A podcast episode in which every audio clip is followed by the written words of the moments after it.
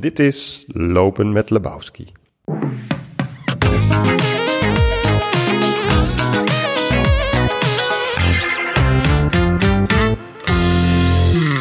Vrienden en vriendinnen van de literatuur. Stefano Keizers, echte naam Gover Meid, is nu een gevierd cabaretier. Maar vijf jaar geleden nog verre van succesvol. Tijdens dat dieptepunt in zijn leven schreef hij Twee luitenanten. Redacteur Roel van Diepen loopt met Stefano vanaf zijn huis naar de avondwinkel, waar hij in middernachtelijke tijden van honger terecht kon voor zijn dieet van chips en cola. Ondertussen vertelt Stefano wat nu het echte verhaal is achter zijn bewering dat hij een keramiekfabriek runde in China. En hoeveel nulletjes voor de komma belastinggeld hij nou precies door de play heeft gespoeld voor hij Stefano Keizers werd. De kern is misschien.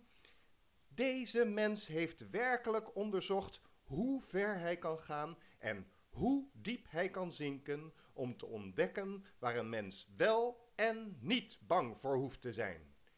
Amusez-vous! Ja, ik vind het heel vervelend om tegen je te zeggen, maar ik heb echt alles gehoord.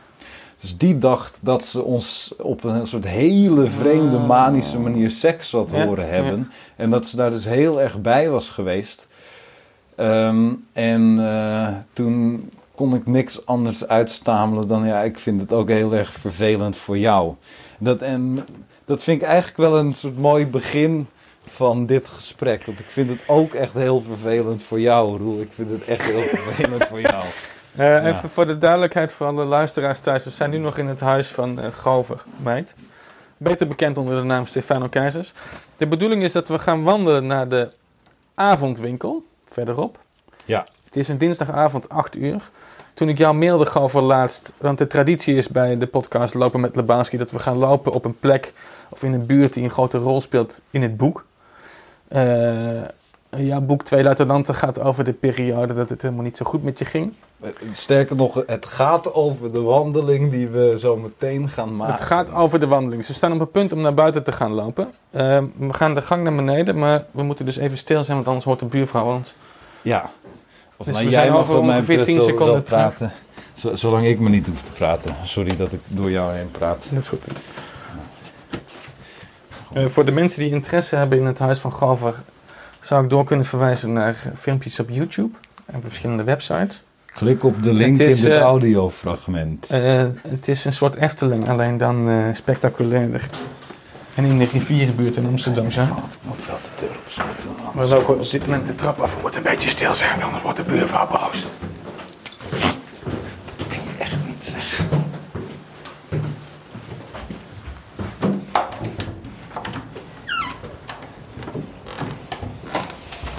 Uh, ja, dit is dus de een wandeling. Ja, de deur, de deur is dicht. Dit is een wandeling. Uh, ja, let's go. Uh, maar toen ik jou dus mailde met de vraag waar wil je naartoe lopen en waarom, zei je laten we van mijn huis naar de avondwinkel lopen. Dat is een kwartier heen en een kwartier terug. Ja. En dan het liefst ook om drie uur s'nachts, want dat deed ik toen ook tijdens het schrijven van het boek. Ja, het is en dan gaan we bij de avondwinkel wat kopen en als we teruglopen moeten we ergens op straat gaan zitten of liggen, want dat deed ik ook. Um, ja, hoewel dat laatste vind ik wel weer heel veel gedoe, want het is wel stervenskoud. En sommige dingen zeg ik natuurlijk ook om stoer te doen. ik heb me maar... toch twee weken af zitten vragen vanaf het moment dat je mailde waarom je op de grond gaat liggen om drie uur s'nachts met, uh, met een blikje cola in je hand. Omdat ik wil bewijzen dat ik nergens bang of vies voor ben. Maar aan wie moest je dat bewijzen dan? Want je loopt in je eentje om drie uur s'nachts naar de avondwinkel en weer terug. Dan lig je toch in je eentje op straat, denk ik. Ja, maar uh, kijk, uh, in uh, verschillende fases van een mensenleven heb je een verschillende kwantiteit publiek nodig. In die tijd. Moet klein beginnen, maar je zeggen. Nou, kijk, het is ook wel een beetje zo dat. Ik heb zelf mij eerst een paar jaar laten entertainen door mezelf. Ik heb mezelf als consumptie helemaal afgelikt. En toen ik er echt klaar mee was, toen heb ik het aan het publiek gegeven. Dus uh, ja, ik, uh, ja, ik heb mezelf ontzettend te veel geëntertaind in die tijd. Uh, zeker ook met dit soort wandelingen. Dat waren echt grootse avonturen. Maar vond je jezelf vermakelijk in die tijd? Ja, on- ontzettend. Ehm, ik, eh, ja, ik, ik lachte mezelf continu uit. Dat, eh, Was dat, was dat medelijden? Of- ja, nou ja, kijk, het was, eh, het, het was tragicomisch. Eh, maar het was op beide manieren was het, eh, was het voor mij heel interessant om, eh, om mee te maken. Of ik was altijd wel nieuwsgierig geweest naar, ehm, naar die kant van het leven. Maar, maar eventjes voor, voor de mensen die jou helemaal niet zo goed kennen. Je bent nu bekend als Stefano Keizers. Ja, Gevierd cabaretier. Je bent in reprise met je eerste succesvolle voorstelling. Prijzen gewonnen, genomineerd. Eh, maar eigenlijk ben je Grover Meid. En was je tien jaar geleden verre van succesvol. Eh, jouw regisseur Jelle zei... Grover heeft echt wel het gaatje gezien. ja Eh, wat is dat? Kun je dat gaatje definiëren? Tien jaar Ik geleden. meteen zo plastisch, hè. Ja, nou, ik, nou, ik zou zeggen, kijk een beetje om je heen. Het is inderdaad, het is veel te vroeg om naar de avondwinkel te gaan, maar de stilte op straat is al redelijk eh, aanwezig Ja, eh, in deze winter. buurt. Je wordt ook gepopt als je hier loopt. dus eh, je kunt, Dus je we moeten kunt nog voorzichtig ook, zijn met onze woorden. niet doen. Eh, nee, maar ja, ehm, Want je was toen begin twintig, denk ik. Dat is ook de periode dat je het boek schreef.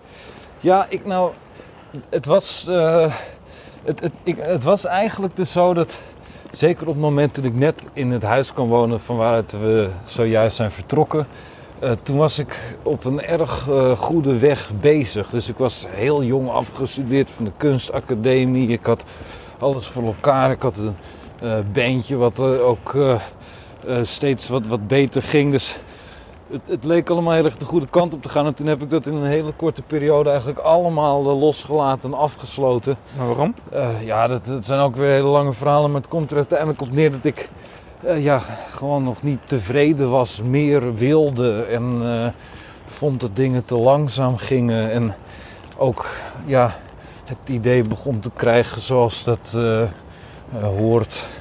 Van ja, is, is dit wel alles wat, wat er is?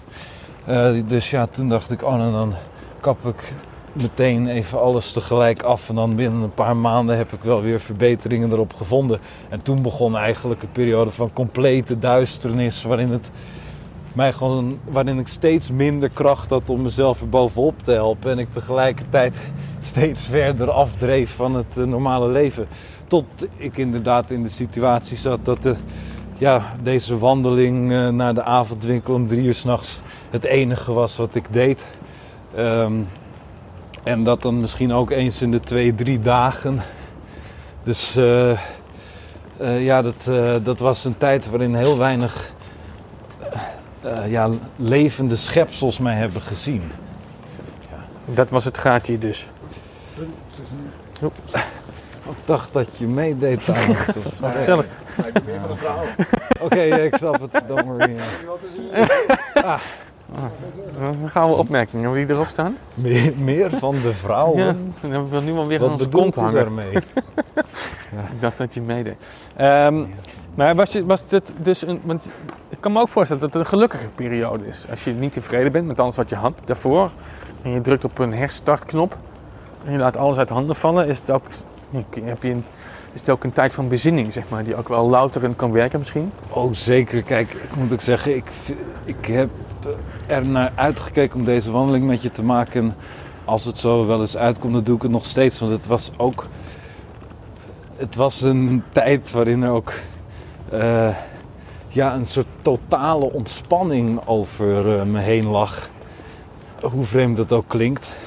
Want eh, ik, ik was mezelf gewoon voortdurend ja, onder een steen aan het verstoppen, zodat ik mijn echte leven niet hoef te, te facen. Ja. En dat, eh, ja, dat, dat zorgde er ook wel voor dat ik inderdaad echt al op hele jonge leeftijd heb mogen proeven aan hoe het zou zijn om op je tachtigste een compleet bejaard bestaan te Geïsoleerd hebben. te leven. Ja, En dat er niemand meer naar je omkijkt. nou ja, uiteindelijk werk jij ook elke dag heel hard, zodat je dat een keer in je leven kunt meemaken. En ik ben daar eigenlijk mee begonnen. Ik heb dat eh, ja, behoorlijk uitgewoond En nu eh, ja, ga ik echt vol gemotiveerd, hoewel ik een heel erg lui mens ben, eh, te werk. Dus dat, dat maakt dingen inderdaad ook wel makkelijker. En het, ja, het was gewoon een hele rare dubbele periode. Want ik voelde mezelf extreem zielig. En ik was ergens ook precies op het punt waar ik altijd had willen zijn. Namelijk, ik voelde me heel rock and roll. En ik was, nou ja, alleen maar dingen aan het doen die ik leuk vond. Namelijk op YouTube filmpjes aan het kijken over videogames uit de jaren 90. Of op simulators videogames aan het spelen uit de jaren 90. Of blogs aan het lezen over videogames uit de jaren 90. Dus ik had wat dat betreft helemaal niks te Lekker je klagen. horizon aan het verbreden op het gebied van de jaren 90 games. Ik heb zoveel verschillende dingen onderzoek mogen doen als het gaat om videogames uit de jaren 90. Maar, eh, maar je was dus al afgestudeerd? Je had, Ja. Je had geen werk? Tenminste niet op vaste basis? Dat klopt en dat had ik allemaal daarvoor eigenlijk wel gehad. Ik was, ik was volgens mij echt nog net 20 of, of net 21 toen ik afstudeerde. En eh, dat was toen heel bijzonder. Tegenwoordig studeert iedereen op die leeftijd af, maar in, in mijn tijd eh, deed je dat. Ja, eh, toen kon je nog eh, acht tot eh, tien ja. jaar rustig studeren. Precies. En ehm, ja, eigenlijk vrij kort daarna ging ik werken als regisseur voor amateur theatergroepen. Dus ik verdiende eigenlijk best wel wat geld. En dat ging steeds beter. En ik was eigenlijk heel erg stabiel. Ehm, en ik had daarvoor op, op, de, op de Rietveld Academie had ik al wel kennis gemaakt met filmpjes kijken over, eh, nou ja, nutteloze onderwerpen en het eh, heel weinig uitvoeren. Ja. Maar toen had ik nog wel een heel erg rijk sociaal leven en toen was ik wel bezig om mezelf te ontwikkelen. En dat heb ik toen vervolgens, toen ik dus dacht, ik wil een verbetering in mijn leven en ik al mijn schepen ging verbranden.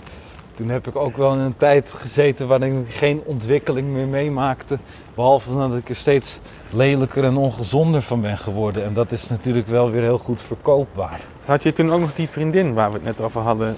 Nee, die, kijk, het, het afscheid van die vriendin heeft ook nou ja, de motivatie om dit boek te gaan schrijven en om eh, ja, mijzelf af te zetten tegen alles heel erg eh, nou ja, geïnitieerd. Eh, dus toen, toen zij eenmaal eh, besloten had dat het echt niet langer meer ging, zoals vaak gequote in de tekst, letterlijk. Ehm, ja, toen, toen had, was er echt niemand meer die grip op mij had. En toen kon ik mijn huis dus bijvoorbeeld ook helemaal wild gaan laten groeien. Want niemand klaagde meer, niemand Nee, eh niemand haalde een keer een bezem er doorheen natuurlijk. Ja. Nou, kijk, ik, eh, we hebben echt een soort Forrest Gump-achtig ding. Dat horen de kijkers thuis misschien niet. Maar er lopen allemaal mensen achter ons aan. eh, Met allemaal verschillende beroepen. Het is een soort eh, optocht waar we in zitten.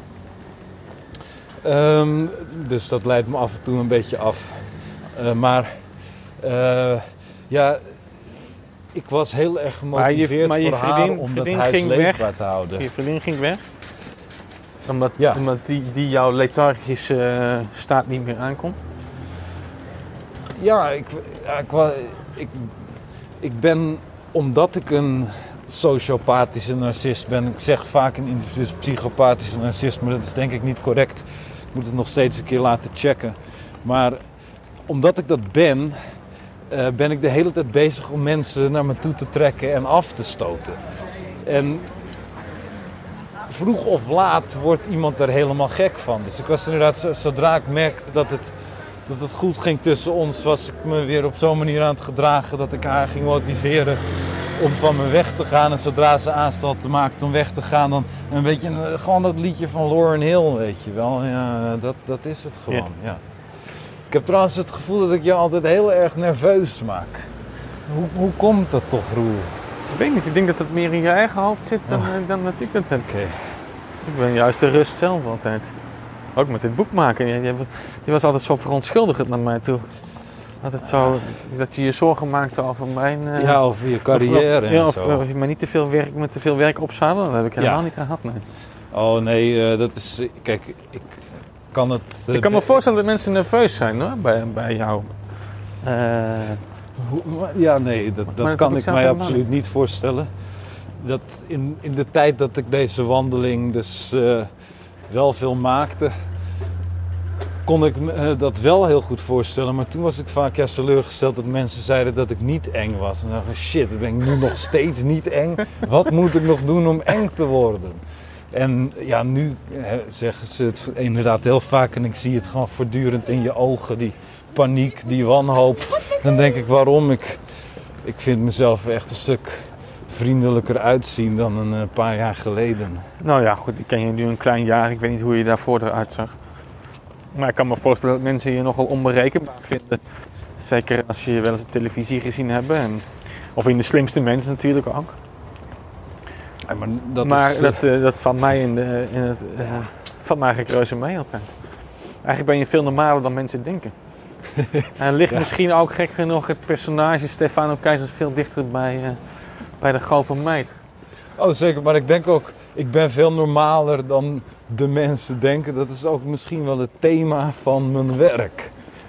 Dat, dat eh, ja, dat, ja, dat het vooral gewoon heel erg grappig is dat ik zo ontzettend probeer om anders te zijn en om bijzonder te zijn. En dat ik daarmee herkenbaarheid genereer bij anderen. Dat is natuurlijk het laatste wat ik wil. Maar ook wel weer prettig, zolang het maar een functie heeft, is het oké. Ma- ma- Mag ik praten terwijl er trams zo voorbij rijden? Ja, ja, dat is voor de couleur lokaal allemaal. Hè? Ik denk dat we nu halverwege de, de avondwinkel zijn. Hoeveel productievergaderingen hebben jullie gehad voor dit programma? Ja. Eh, We gooien af en toe een chique term er doorheen, dan lijkt het allemaal nog wat. Yes. Ehm, ja, nee, maar je dat, ging dus eh, wel eens toen je, toen je, toen je thuis helemaal alleen zat, maak je je dus in je eentje dit, dit soort wandelingen. Ja. en naar de avondwinkel, dat was eigenlijk dus het enige uitje wat je had. Ja, Maar dat was ook een plezierig iets of was het een noodzakelijk iets? Omdat je gewoon thuis geen eten of drinken meer had, dus je moest de deuren uit? ja Met tegenzin laat- zeg maar, of was het ook een soort eh, routinematig zwelgen in eenzaamheid midden in de nacht? Als jonge kunstenaar dwalend in je eentje door de binnenstad van Amsterdam. Zeker. Zoek eh, naar een avontuur. Ja, het was beide, maar eh, dit is een heerlijke stad om straks doorheen te lopen, want je komt echt helemaal niemand tegen. En dat is erg prettig en ik vond, ja, dat, dat, het, het is best een, een soort interessant gevoel om een leven te leiden waarin je het idee hebt dat je dus echt alleen bent op de wereld of waarin niemand anders je ooit ziet. Dat is, dat is een, ik vind dat een heel bevrijdend idee, alleen het is ook een idee waar je heel snel gek van kan gaan worden. Het is ook heel veel van die mensen die dan in een eentje eh, eh, naar de bossen trekken of iets dergelijks. Die, die gaan gewoon allemaal rare goden en, eh, en magische dingen geloven. Want alles begint tegen je te praten en alles begint opeens ja, beïnvloed te raken door je gedachten. Maar zou je ja. jezelf ook eh, eh, in een hutje op de hei zien, zeg maar? Zou je daar gelukkig van worden? Nou, in een hutje op de hei is het heel erg moeilijk om naar een avondwinkel te lopen om daar chips en frisdrank te kopen. wel een avondwandeling van epische afmetingen, Ja. denk ik. En eh, chips, frisdrank, dat soort dingen heb ik toch wel echt nodig in mijn leven. Ik ben eh, denk ik net als een soort AIDS-baby al verslaafd geboren. En eh, ja, ik kan er wat dat betreft niks aan doen, vind ik. Nee. Eh, en ik, ik heb me daarbij neergelegd. Dat is gewoon wie ik ben. Ik, ik ben een Wanneer, ja, nu, onderkruipsel. Ik eet de vieze restjes maar uit wanneer, de kwam je daar, van wanneer heb je je daarbij neergelegd? Nou, Maar want het is best wel een constatering, hè? dat je kunt neerleggen Ja, bij dat nou, soort dingen, in- dat je jezelf een vies onderkruipsel noemt. ja, Dat, dat, eh, daar, daar heb je wel wat voor moeten ontdekken, zeg maar. Dat, je zegt niet van de een op de andere dag, ik, ik ben Nee. eigenlijk geen vieze onderkruipsel en ik heb het geaccepteerd zoals het is. En ik leef Ik heb dat heel erg ontdekt in die periode waarin ik eh, in die leegte zat. Dat ik dus in staat was om zo ver te gaan. Ik ben in staat om mezelf maandenlang niet te douchen. Ik ben in staat om alleen maar dingen te eten die jij zou bestempelen als heel erg vies Ja. en zielig voor de dieren. En ik eh, ben op de een of andere manier ja, bereid om mijn grenzen voor, mijn, voor mijzelf heel erg op te rekken als het gaat om onprettig leven. Dus eh, ja, dat, Maar wat haal je daaruit? Is het, eh, ja, probeer je na te gaan voor jezelf hoe ver je kunt gaan daarin?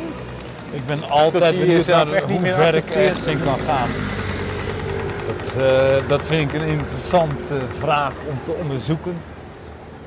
Maar uiteindelijk werkt het heel bevrijdend, want dan weet je precies waar je wel en niet bang voor moet zijn. En Ja. het is ook, kijk, eh, ja, het is ook een manier om vervolgens van heel veel dingen te kunnen genieten.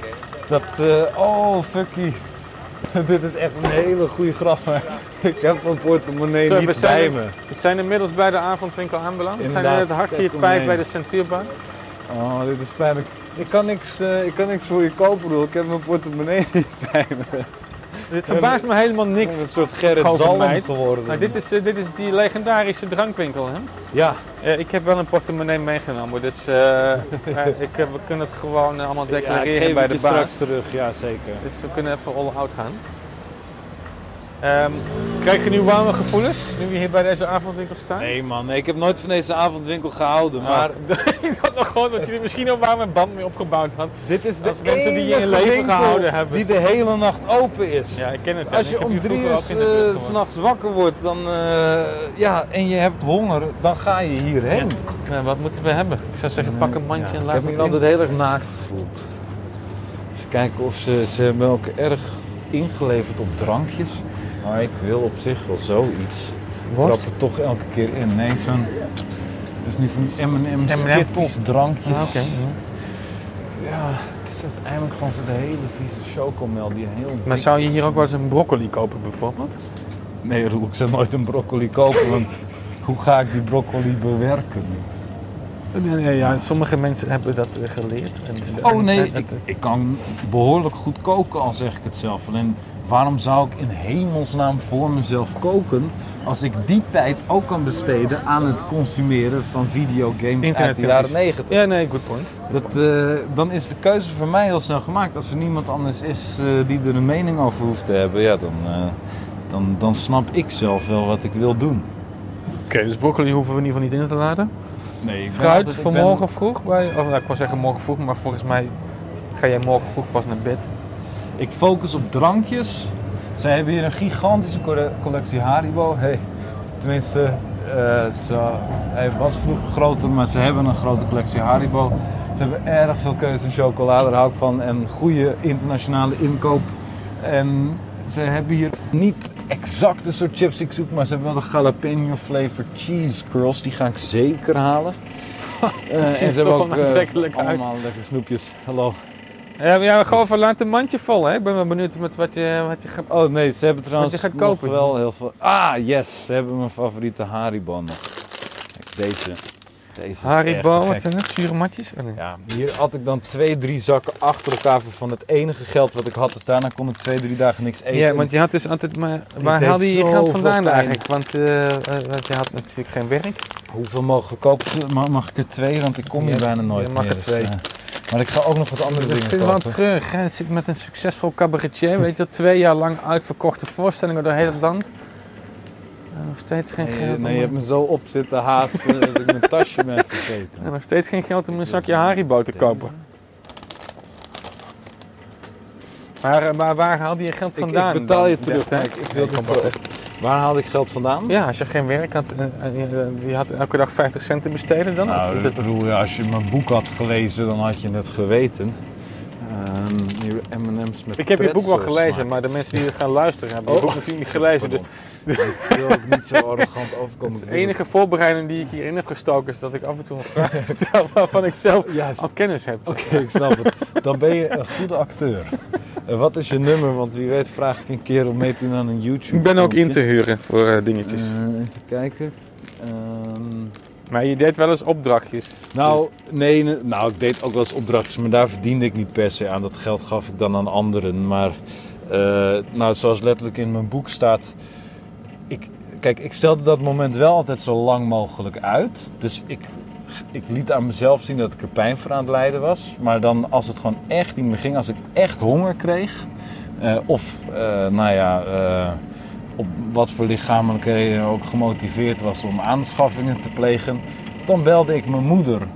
En dan hield ik een jankverhaal op.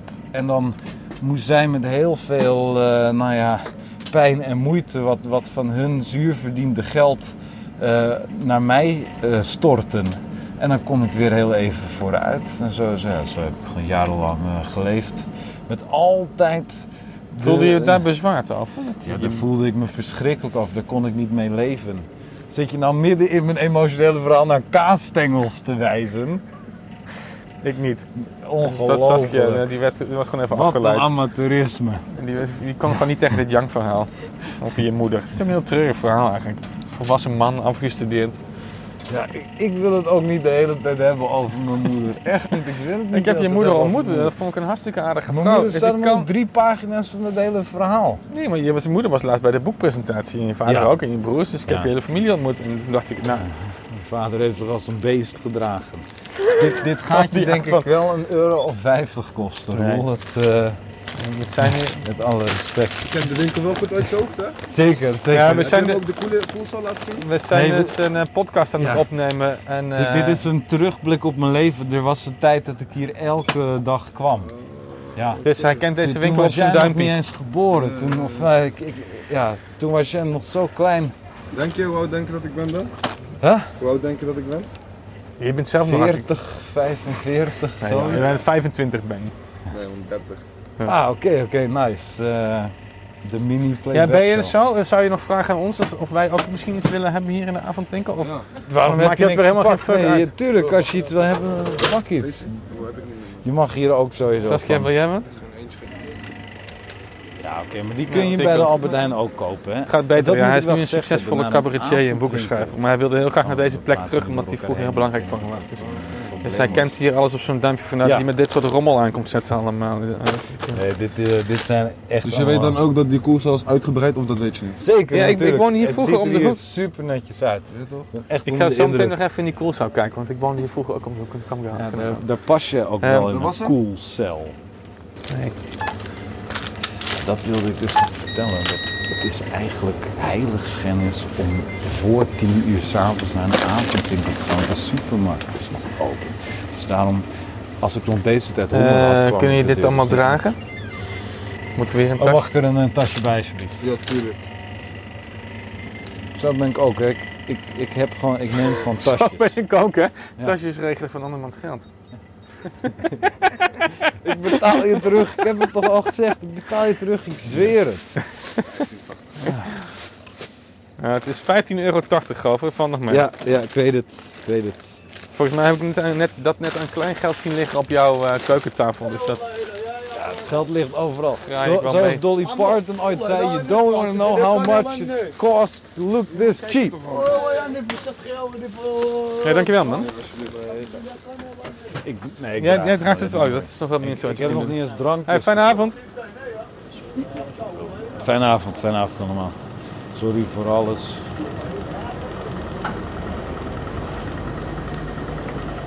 Eh, voor de mensen die ook graag een keer willen kijken, gewoon voor zijn favoriete night. Dat Nee, nee, nee, nee, Oh, nee. je wilt hem voor Nee, jezelf stilte, houden, ja. Ben je helemaal, ben je helemaal betoeterd? Wat wil je dat ik dood ga? Ik wilde ook nog je adres noemen namelijk, waar we dan terug gaan lopen. Maar dat, Ja, het is dat er weer een tram voorbij rijdt voor je couleur amourance of zoiets, maar Roel, amoraal. dit zijn Ik geen probeer het gewoon hè. een beetje te demythologiseren, die avondwinkel. Er, Maar... er zijn twee vrouwen van middelbare leeftijd die, die zoeken mij op bij mijn thuis. Je Oh ja, toch niet Nee, dat zei Jelle, je openbare- regisseur ook nog, ja. Dat je inmiddels stankers hebt nadat je... Nou, die, die eerste Ja. voorstelling, dat, dat er dus wat oudere vrouwen zijn die jou mailen en eh stalken, ja. Maar goed, eh, laten we niet hypocriet zijn, Roel. eh, geldt voor jou niet exact hetzelfde. Ehm, eh, ik Nee, had, ik graag ja op willen antwoorden, ben ik bang, maar nee. Ik, Ik ben nog niet zo bekend bij het grote publiek en zeker niet bij wat oudere vrouwen. Nou ja, kijk. Maar hoe ga je daarmee om? Ja, we lopen natuurlijk wel in een drukke winkelstraat. Eh, Maar goed, het hoort erbij. Nou, lopen. nee, maar jij kan carrières maken of breken, Roel. Dat, dat zou je over mij niet kunnen zeggen. Nou, Nee, nee, ik, denk, ik niet. denk niet dat ik carrières kan maken of breken. Kijk, ik, het is waar. Ik heb Lebowski wel wat geld gekost, denk ik. Eh, maar ja, dat, dat vindt Oscar, eh, daar, daar, daar wordt hij geil van om af en toe wat, wat, eh, wat geld in de alternatieve hoek te gooien of zo natuurlijk. 600 roel, wat gaan we eraan doen? Nee, echt, ik, ik zweer het. Dat, Nou. eh, dat is... eh, hoe, hoeveel meer praatprogramma's wil je dat ik doe? Ja, we hebben het wel redelijk eh, afgewerkt, al die praatprogramma's. Ja. Ja. Ja, ik denk dat je dan toch eh, ja, naakt op de koffer van Loma moet komen te staan. Ja, even voor de kijkers thuis, dat was mijn idee. Dat ik vlak voordat we aan deze opnames begonnen opperde. En dat nu opeens door de redactie is overgenomen. Eh, Er lopen dus allemaal mensen ook achter ons mee te schrijven en tips te geven. Eigenlijk komt het erop neer, net zoals Oscar zelf altijd zegt, moet ik dan toch weer alles zelf doen. Ja, het is net de VPRO. Eh, maar we zijn inmiddels op de terugweg Ja, eh, naar je huis. Ehm, klopt. Eh, we lopen, Als als, het goed is, nu een andere weg. Weet ik niet meer helemaal zeker, want mijn korte termijn geheugen is niet meer wat het geweest is. Maar... vroeger maar lopen we een andere weg geduwd. via Amstelveen-Zuid terug naar je huis? Nee, ik wil je heel graag nog eh, de vroegere hideout van Stichting Barstow laten zien. Heb je ooit gehoord van Stichting Barstow? Nee. Nou, dat is mijn kunststichting. Als je mijn naam had gegoogeld en je had op de tweede... Als je je had voorbereid, Roel van Diepen, dan had je dat kunnen weten. Oké, helder. Ehm, maar die speelde ook wel rondom deze tijd. Want kijk, dat begint voor mij heel verwarrend te worden nu ik mijn verleden weer zo in kaart aan het brengen ben. Dat ik me heel erg levendig kan herinneren dat ik dus echt wel periodes van jaren niet buiten ben geweest. Maar als ik nu alles op een rijtje zet, dan moet het wel zo zijn dat ik in die periode wel, ook wel eens iets deed. Maar waar, waar heeft eigenlijk het kantelpunt gezeten? Dat je jezelf een schop onder je kont gegeven hebt en dacht, nu is het genoeg geweest. Thuis op de bank zitten, internetfilmpjes kijken. Dat is in verschillende fases gegaan. De eerste fase was eh, dat Jelte Nieuwenhuis me belde van Atlas Contact. Ik blijf het gewoon zeggen, omdat dat zo grappig is. Dat je dus de hele tijd aan moet horen hoe een andere redacteur van een andere uitgeverij... Laat ik Eh, allemaal langs me afglijden. nee, precies, nee, maar dat, eh, in, in die tijd bestonden jullie ook nog niet. Joh. Er was nauwelijks een gaskachel eh, uitgevonden. En nou, dat heeft me, dat heeft me een eerste eh, ja, injectie van eh, zelfverzekerdheid gegeven. En ook specifiek zelfverzekerdheid over dat, nou ja, eh, de, de zakelijke wereld dus eerder geneigd was om in mijn trucs te trappen als ik heel erg mijn eigen humor volgde. in Want je had dus wat van, geschreven al links of ja, rechts. want dat ik had inderdaad een paar stukjes hiervan geschreven. En die waren bij Jelte op een tafel beland. En ik wist niet dat ze bij hem op een tafel waren beland. Ik wist ook niet wie Jelte Nieuwenhuis was. Ik wist ook niet wat Atlas Contact was. Ik wist ook volgens mij nog niet wat een uitgeverij was. Als ik dat nu al weet. Maar goed, waar zit het kantelpunt? Want het, Oh ja, het kantelpunt. Want ik probeer, ja, ja, ja. eh, ik probeer toch de schop onder je kont te vinden, zeg maar. Voordat je weer een Nou. uur gaat praten over de, lethargische fase in je leven. Terwijl je nu nee, ja. tien jaar later toch wel behoorlijk succesvol en gevierd iemand bent. Nou, eh, Jawel, jawel, jawel. Ook al moest ik hier net 15 euro voor schieten voor een zak chips en 16 pakjes Haribo. En ik weet dat je 40 uitverkochte voorstellingen hebt de komende half jaar nog. ja, maar kijk, Eigenlijk ben je gewoon miljonair. Nee, maar ik, kijk, ik heb eh, het eerste wat ik heb gedaan op zakelijk gebied toen het goed begon te gaan is, ik heb mijn regisseur en producent en voogd eh, Jelle Kuiper heb ik eh, dezelfde pinpas gegeven van de rekening waar alle gage op wordt gestort. Ik heb gezegd Jelle, eh, dit is voor jou en laten we vooral proberen om je, je hypotheek af te lossen. En ja, sindsdien heb ik, heb ik mijn financiën uit handen gegeven. Dus ik, ik krijg een soort huishoudgeld eh, op aanvraag op mijn rekening gestort. En voor de rest houdt Jelle. Het gewoon eh, voor mij bij. Ja. Dus dat is een eh, heel prettig en overzichtelijk leven. En ja, zo nu en dan eh, een redacteur van Lebowski eh, ontvangen die eh, wat extra bonusproducten in mijn eh, huis Ja, Deponeert, en dan met voorbedachte raden Je, Ja. Of je portemonnee thuis laten. En dan achteraf denken, zo, die redacteur heb ik mij mooi even weer erbij gelapt.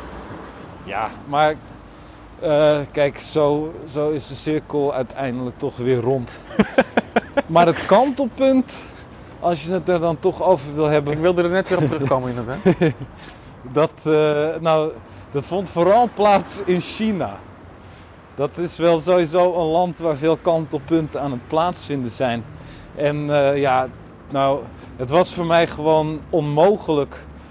Of ik moet eigenlijk zeggen, het was zelfs voor mij onmogelijk om mij zielig te voelen in China. Want dat, dat sloeg daar gewoon nergens op. Alles was zieliger dan ik. Daar, eh, ja. eh, ik weet niet wat het, wat het summum is van iets wat normaal niet zielig is, maar zelfs dat was daar niet zielig. Eh, of, of ik bedoel, eh, eh, zieliger dan ik. Dus het, eh, ja, daar, daar kon ik gewoon niet meer aan mijzelf verantwoorden waarom ik aan de ene kant, nou ja, mezelf zo zielig voelde dat ik geen erkenning had en me aan de andere kant zo zielig voelde eh, dat ik zo moe was. En toen dacht ik, ja, maar waar zou je er erkenning voor gehad moeten hebben dan? Als je Ja. alleen maar drie jaar lang thuis YouTube-filmpjes zat te kijken van Ja. jaren 90 games. Nou, In dat- sommige kringen krijg je daar erkenning voor, denk ik. Maar Ja, ik weet het, maar daar, daar deed ik dan weer niet aan mee. En ik heb me dan ook weer zo op de oppervlakte gehouden bij het kijken van die filmpjes. Dat ik ook nou weer niet kan zeggen dat ik in de top 100 van, eh, van experts. eh, nee, je kunt er niet terug over meepraten nog steeds. Ik kan er nauwelijks over meepraten. Want je moet echt nog veel meer tijd erin investeren. Wil je aan de top mee kunnen doen. Dus ja, je, ver- ja, je hebt het daar, daarnet eigenlijk prachtig verwoord. Ik, ik begon me inderdaad af te vragen van ja, waar, waar moeten mensen me eigenlijk nog om eh, kunnen waarderen? Want ik, ik, ik heb inderdaad al heel erg lang niks meer gedaan.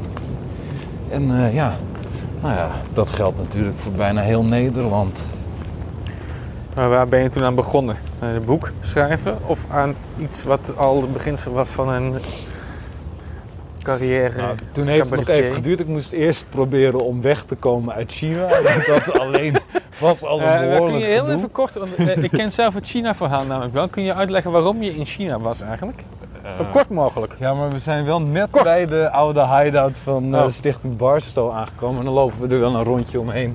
Het wordt toch allemaal nog geëdit, joh. Het, Maar is eh, dit dan die plek waar je wel eens midden in de nacht op de grond ging liggen? Ja, maar wel voor mijn werk. Dat, eh, hier bij Stichting Barstow, dat is een, kunststichting die is opgericht door Steven Bos, Suzanne Lanting en mijzelf. En met die stichting deden we onder andere mee aan het Amsterdam Light Festival en aan een benefietproject van het BNG Cultuurfonds. En dat waren een soort hele grootse, hele ingewikkelde kunstproducties die we hebben gedaan. En ik was dat dus aan het doen terwijl ik ondertussen nog heel erg met anderhalf been in die bizarre lege wereld zat. En ik was eigenlijk op dat moment totaal niet capabel om wat voor verantwoordelijk werk dan ook te doen. En opeens beschikte ik over budgetten van honderdduizenden euro's om ku- kunst in de publieke ruimte te maken. Omdat ik een keer op een dronken avondje een, eh, ja, een soort eh, open artist call formulier had ingevuld met die twee andere lieve kunstenaars. En eh, toen werden we opeens geselecteerd voor die festivals. Ze hadden gewoon een beetje wat uit ons duim gezogen. Ja, we gaan eens met eh, 3D, glow in the dark, weet ik wat doen. En toen werden we opeens geselecteerd. En eh, toen, moesten we dat wat gaan gaan doen. doen. En dat was echt een krankzinnige periode. Maar toen kregen we dus wel van de Zwerfkeizer, een anti-kraakorganisatie, kregen we dat buurthuis tot onze beschikking. Dat is echt een te gekke ruimte. En het, lijkt open. Ik ben nu weer een heel rondje voor je gelopen, zodat je... Ik ben hier toevallig laatst een plicht keer geweest met mijn kinderen. eh, en die heb ik hier nog even in het speeltuintje gespeeld. Maar je woont hier kilometers vandaan. Ja, maar mijn dochter heeft hier in de buurt dansles. En soms moet ik met mijn zoontje dan de tijd eh, doorbrengen. En toen kwam ik hier terecht. Nou, dit, is, dit is nog een acceptabele kinderspeelplaats. Hier hebben ze nog wat ruimte om te spelen. Dat was dus ook heel bijzonder, want ik repeteerde dan voor een soort onderwatervoorstelling. Het allemaal bij elkaar geraapte, eh, hele getalenteerde acteurs. Maar het was een soort hele rare kunstvoorstelling. Eh Tosca Nieterink deed er eerst mee, maar die is na twee dagen weggelopen. Maar dan waren we dus in dat buurthuis aan het spelen alsof we onder water zaten. En dan hoorden we de hele tijd kinderen voetballen tegen het muurtje waar we aan het eh, repeteren waren. Dus dan moesten we dan doen alsof dat niet aan de hand was. Dat was hilarisch. Maar is dat een succes geworden, die voorstellingen? en Nee, die- dat is echt een extreme ramp geworden. Ik heb er zo ongelooflijk veel belastinggeld door de pleeg gespoeld. En niemand is er blij van geworden. En ze- zelfs ik heb dat geld niet geïncasseerd. Ik weet niet waar het naartoe is gegaan. Het is, Heb je die eh, andere twee nog wel eens ooit gesproken sindsdien? Zou ehm, daarom de crux in kunnen zitten? eh, laat ik het zo zeggen. Het, het kwam mij eh, niet lang daarna heel erg goed uit om te veranderen in Stefano Keizers en weer even opnieuw te beginnen. Zonder dat iemand daar weet van had. En wel met het idee om wellicht een eh, serieuze carrière te gaan beginnen. Want ik merkte wel dat het gewoon eh, gevaarlijk begon te worden. Ik kreeg, eh, zoals je hoort op de achtergrond, De politiehelikopters komen alweer overgevlogen. Ja. Nee, maar ik, ik kreeg eh, bij wijze van spreken spiksplinter nieuwe ja, militaire helikopters in mijn handen gedrukt. Zonder dat ik ook wat er voor kwalificaties dan ook had om ze te besturen. En mensen zeiden nou ga maar. En nou ja, dat was even leuk.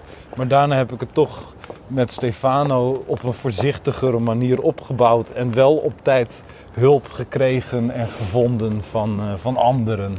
Want ja, in die tijd deden we dat gewoon helemaal met z'n drieën.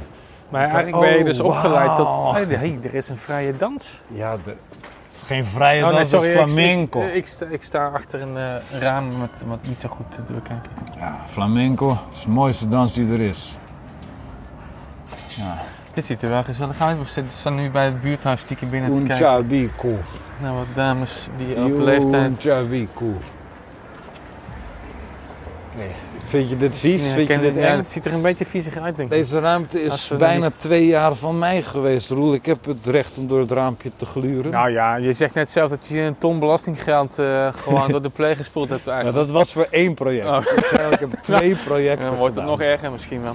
Maar even, want eh, Ook- vrij snel daarna kwam Stefano natuurlijk ook. Maar, eh, Kom, we lopen zo. je, wo- je bent dan officieel een cabaretier, denk ik. Naast schrijven natuurlijk nu ook. Maar zag je jezelf toen destijds ook een carrière voor je als cabaretier? Als iemand die grappig is of was, of grappen wil maken, of die mensen wil entertainen? je Nou, komt net uit een periode waarin je net zei dat je jezelf eigenlijk drie jaar lang of langer nog geëntertaind hebt thuis. In je eentje tot je jezelf Ja. helemaal spuugzat is, was.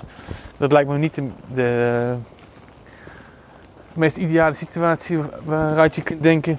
Nu ga ik de mensen entertainen, want ik ben iemand die nee, maar mensen, die mensen kan, kan entertainen, Kijk, zeg da- maar. daarom hebben we ook dit gesprek, want ik heb er net al twee nuances daarin toegevoegd. De eerste was dus dat ik in China zat, waar ik overigens ook heel erg veel geld door de play heb gespoeld eh, bij dus het eh, oprichten van die keramiekfabriek. Waar Dat je was ook belastinggeld van de mensen? eh, naar vroeg. Eh, nou, belastinggeld, kijk, dat is gewoon... ehm, die keramiekfabriek is één van de Chinese projecten die ik heb gedaan, maar eh, ik, ik kwam gewoon in contact met een jongen die heel veel connecties had binnen de Chinese reclamewereld en de Chinese industrie. En we hebben toen heel veel verschillende opdrachten gekregen, zowel vanuit Europa als vanuit China, om verschillende dingen te doen. En het was altijd heel makkelijk om die opdrachten van alles en iedereen te krijgen, want de naam China is bijna een soort eh, ja, groen licht om een order te plaatsen voor een eh, bedrijf. Eh, en, en zeker toen ik erbij kwam omdat ik Engels kon spreken, dat was een gigantische verademing voor heel veel van die mensen. Met mensen bedoel ik ja, van alles nog wat gewoon zakenmensen, inkopers voor grote winkelketens of hele Ja. grote commerciële bedrijven die rare reclamespotjes nodig hadden. Alsnog wat kregen heel veel van dat soort opdrachten. Maar ehm, heel veel van die opdrachten, of eigenlijk als ik er zo op terugdenk, zei, alle, allemaal gingen op het laatst telkens niet door. Omdat de Chinese klant er vandoor ging met het geld dat eigenlijk bedoeld was aan 20 mensen in Amsterdam die er al weken aan hadden gewerkt of zoiets. Of dat eh, alle waar werd gestolen of dat de website waar, waar alle keramiekorders op geplaatst werden opeens van de een op de andere dag uit de lucht was en die informatie was opeens niet meer te vinden. Of dat ik dus naar China kwam om de keramiekfabriek te gaan besturen. En de mensen die de keramiekfabriek nog bezaten opeens zeiden: Oh nee, we willen het toch niet. Dus nou ja, toen op een bepaald moment keek ik naar China, of eh, naar de mensen in China. en toen dacht ik: Ja, goed, ik heb eigenlijk toch, ondanks dat alles nog steeds, geen reden om me zielig te voelen ten opzichte van alle mensen, dieren en objecten in dit land. Dit gaat gewoon ook geen goede kant op. Al deze rare uitstapjes. Kom, we moeten zo. we hebben een stukje omgelopen. Dus toen dacht ik, ja, misschien moet ik eh, maar eens serieus gaan nieuws. kijken Ja. naar, nou, naar wat ik wel kan en wat ik kan onder veilige omstandigheden. En toen heeft het nog bijna een jaar geduurd voordat ik dat concreet had gemaakt en me ging inschrijven voor het festival. En toen ik me inschreef voor het festival had Welk ik ook festival was het het ook? Amsterdams Kleinkunstfestival, sorry. Eh Shout-out naar het Amsterdams Kleinkunstfestival. Daniel van Veen. eh, wie zit daar nog meer bij? Eh Ja, die krijgen zeker allemaal nog geld van je. Die naam hoef je allemaal niet te noemen hoor. Leni Mensen weten zelf wel wie ze zijn. noem ik meestal in verband met het Kleinkunstfestival. Maar dat is gewoon totaal random. Zo, zo. Pas op, pas op Saskia, er ligt poep. Maar dat is... oh ja, Saskia waarschuw je wel, maar mij dus niet. Ja, hoe maar dat weten is, we eigenlijk zeker dat we nog achter ons lopen? dat is dus... eh, hoe lang is dat geleden? Een jaartje was. of vijf geleden? Het Eh, Kleinkunstfestival? nee, dus, eh, dat was... eh, Korter nog? Vier? Ik heb me drie- precies drie jaar geleden ingeschreven. En dat ik de prijs vond was weer een half jaar later. Dus dat is nu 2,5 jaar geleden. En de dag dat ik me inschreef voor het festival nam ik het echt nog niet zo heel serieus. Want ik, ik moest 30 euro betalen. En dan mocht ik een 10 minuten auditie doen. Waar zo'n 80 andere mensen ook aan meedoen. En ja, vervolgens wist ik dat ik een enorm lang traject van allemaal rondes en voorrondes door zou moeten gaan. Om überhaupt een kans te maken om eh, daar iets mee te doen. Eh, dit is trouwens een hele mooie winkel, Paul Schellekes. We, we lopen nu is eh, mijn, recht tegenover een fietsenwinkel. Waarom is dit een mooie winkel? Ja, dat is echt een ontzettend lieve man. Hij repareert altijd mijn fiets, maar hij wil nooit betaald worden. En hij heeft Waarom aan al zijn gewrichten pijn en weet ik het. Hij heeft enorm veel pijn. Hij is soms ook wekenlang of maandenlang dicht omdat hij verrekt van de pijn. En hij vraagt dus aan niemand ooit geld. Dus dat vind ik best cool. maar waar was ik nou? Goed. Gezond businessmodel. Nee, ja, ik probeer vermoeiend, eigenlijk die verhalen je- die onderbroken worden door mezelf. Naar je succesverhaal toe. Ja, Eh, want nee, ja, ben ik aan het doen, Roel. Echt, we zijn Nee, nog nee. niet thuis. En binnen de tijd haal ik het. Eh, ja, wederom sorry eh, dat ik zo onsympathiek doe. Of misschien ja, ben ik nu in mezelf aan het praten. Maar de dag dat ik mij inschreef voor het Amsterdams Kleinkunstfestival... zei ik tegen mezelf van goed... op het moment dat je op verzenden klikt... moet je wel accepteren dat stel dat het gebeurt... dat dit je carrière wordt, wat heel onwaarschijnlijk is op dit moment... Maar stel dat het gebeurt, dan moet je er geen spijt van hebben. Dus dan moet je het ook gewoon echt gaan doen. En eh, ja, dat heeft me uiteindelijk natuurlijk heel erg geholpen. Want toen dacht ik, ja oké, toen dus de voortekenen gunstig werden in die zin van dat ze me nog die prijs gaven ook, wat ik tot op de dag van vandaag niet kan geloven. Toen dacht ik, oké, nou ja, dan ga ik het ook echt Spartaans serieus nemen. En, Voor het eh, eerst in je leven iets Spartaans serieus genomen. ja, maar ik had ook voor het eerst iets wat ik echt met recht en reden, om Wende Snijders of Jo Zwageman te quoteren, ehm, op die manier serieus eh, kon nemen. Omdat, nou ja, je zou kunnen zeggen, misschien had ik die 100.000 euro subsidie ook iets serieuzer moeten nemen. Was dat voor iedereen beter geweest. Maar Ja, kijk, daar kun je om lachen. misschien nog wel maar- een staartje krijgen dadelijk, ja. Nee, want kijk, die subsidie was voor een jubileumbedrijfsfeest van de BNG Cultuurbank. Dus die hadden een gigantisch budget in al hun jaren bijeengespaard. Niemand weet als het de BNG Cultuurbank bestaat. Dat is de gemeentebank. De gemeentes in Nederland hebben een eigen bank. En daar hadden ze dus iemand opgezet om een soort theaterfestival te gaan organiseren met jonge talenten in de multimediale hoek. En die hebben dus ja, op zo'n beetje alles ja gezegd en ze gaan aan alle kanten laten nemen. Maar vervolgens waren dat voorstellingen die we één keer mochten spelen. ehm, eh, voor een zaal van 300 mensen van de BNG Cultuurbank. Die na 24 jaar wachten eindelijk een keer een borrel hadden met elkaar. Die totaal niet zaten te wachten op jong toneel. Die dus compleet geïrriteerd en gefrustreerd er in die zaal zaten. Want ze mochten niet met alcohol naar binnen. En het was ook nog eens op een leuke, eh, bijzondere locatie gedaan. Namelijk in een of andere fabriekshal die steenkoud was en galmde als de neten. Daar moest ik dan een of andere onderzeevoorstelling met 3D-filmprojectie en het afzeggen van Toscanitering gaan presenteren. Klinkt Dus ja. weer als eh, extreem links hobbyisme. Dit. Nou nee, dit is zo, zo rechts als, eh, als maar kan, maar dat leg ik je een andere keer nog wel uit. Eh, nee, er, er zaten weinig linkse mensen daar in het publiek, dat kan ik je in elk geval wel vertellen. Dat, eh, ja, we zijn daarna ook echt met, met fakkels en bijlen weggejaagd. Met onze 6000 euro dure beamer, die voor twee dagen gehuurd moest worden door een of andere rare motorrijder. Maar goed, die dat het is allemaal inmiddels weer een jaar of vijf, zes geleden. Nou, Eh, het nu- allemaal kort. nu heb je vorig jaar je eerste show gespeeld. Ja, Je speelt dit jaar weer in de reprise tot en met april nog. Daarna ga je Ja. weer verder met de volgende. Je hebt Ja, nu een boek gaan. uit. ja, Eh, is dat boek ook een soort afsluiting? Voelt het als een afsluiting van die, eh, ja het die was periode waarin je het gaatje gezien hebt? Dit, dit heb ik ook in, in andere interviews gezegd, maar die zijn nog niet gepubliceerd. En bovendien is het iets wat ik vaak zal gaan herhalen. Maar het boek is uiteindelijk de definitieve doodsteek van Stefano Keizers ten overstaan van Govermeid. Toen, Stefano, toen het Stefano Keizers is gelukt om dat boek onder zijn naam uitgebracht te krijgen, op dat moment heeft die Govermeid nou ja, ik denk dat Govermeid al in het, in het ravijn was geduwd. Maar toen heeft hij net als Scar in eh, The Lion King... heeft hij hem nog één keer met die nagels zo De losgelaten. doodsteek gegeven. Ja, en eh, nou ja, dat is op zichzelf natuurlijk eh, bewonderenswaardig. Wie heeft hier een OV-fiets gehuurd?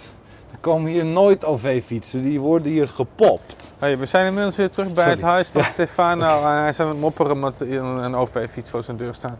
Eh, laten we naar binnen gaan. we hebben onze. Ja. missie, missie is volbracht. Ik probeer naar binnen te gaan, maar ik schip nog Want we hebben tussen. chips en snoep. Ik ben mijn sleutels vergeten of ze zitten in mijn andere jaszak, maar dat doe ik nooit. Zou ook nog eens een keer iets goed gaan. Hè? Moeten we weer bepaal- stil zijn voor de buurvrouw? Ja, graag. Dan lopen we nu weer naar boven. Dan zijn we even 10 seconden stil.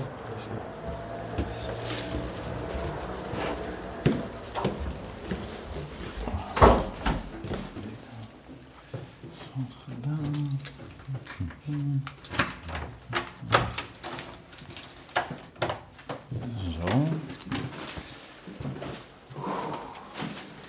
En we zijn weer normaal. Toch is de geur in je huis niet heel erg onaangenaam. Eh, nee, dat komt doordat ik heel erg veel rook. Dat maskeert. Dat was vroeger ook zo in de Roxy.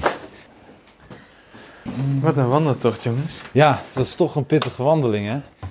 Ja, het is uitputtend. Nee, kom Roel, kom, kom hier kijken. Eh, woonkamer. Kijk, dit vind ik nog wel mooi om te laten zien.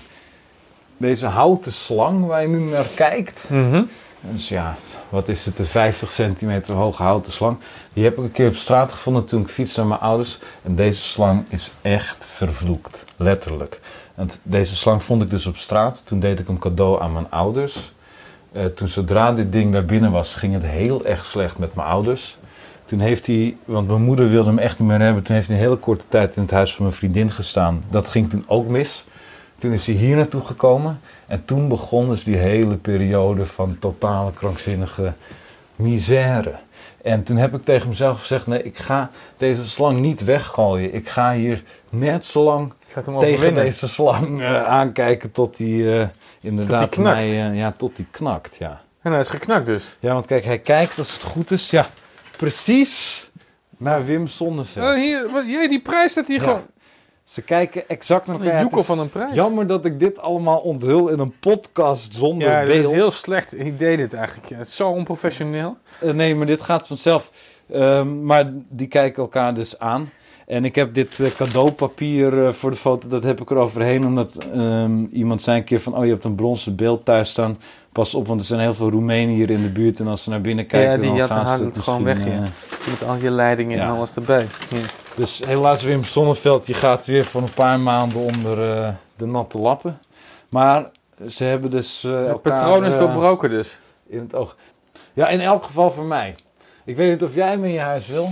Nee hoor. Wie weet levert het Nee, je dus ook afgezien heel dat het een spuuglelijke ding is, dan hoef ik, ik hoef het niet thuis te hebben. Nee, ik vind, ik vind het niet lelijk, nee. Wat is, Ja. wat is hier nu, waar ben je in je huis het meest trots op? Laten we daarmee afsluiten. Waar ben ik? Wat vind je het, het mooiste? eh, Het, kijk, die Wim Sonneveld-prijs staat hier toch vrij prominent midden op, in, in je woonkamer? Het, het me meest voorstellen dat trots... dat wat is. Nee, kijk, laat ik het zo zeggen. Als we het hebben over trots, dan kijk ik naar... Dan meet ik het aan wat mijn verbazing wekt. Wat larger is than life. Wat, wat ik echt bijna dus als een, als een wereldwonder of als een natuurfenomeen eh, kan beschouwen.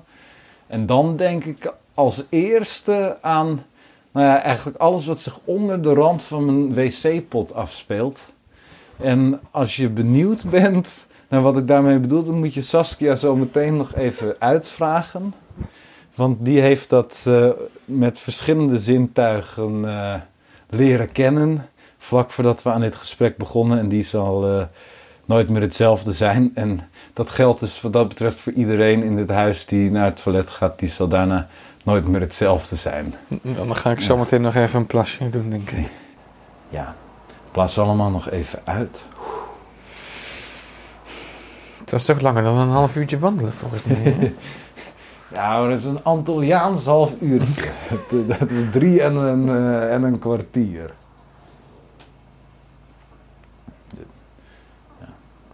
Moeten we nog op een bepaalde manier afsluiten?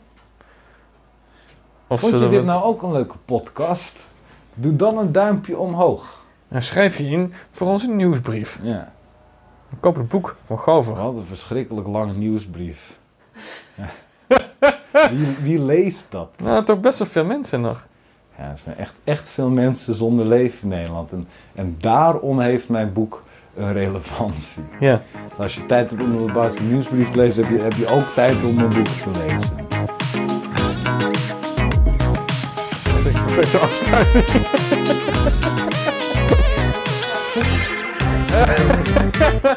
er zit toch wel behoorlijk veel onbruikbaar materiaal tussen, ben ik bang ook.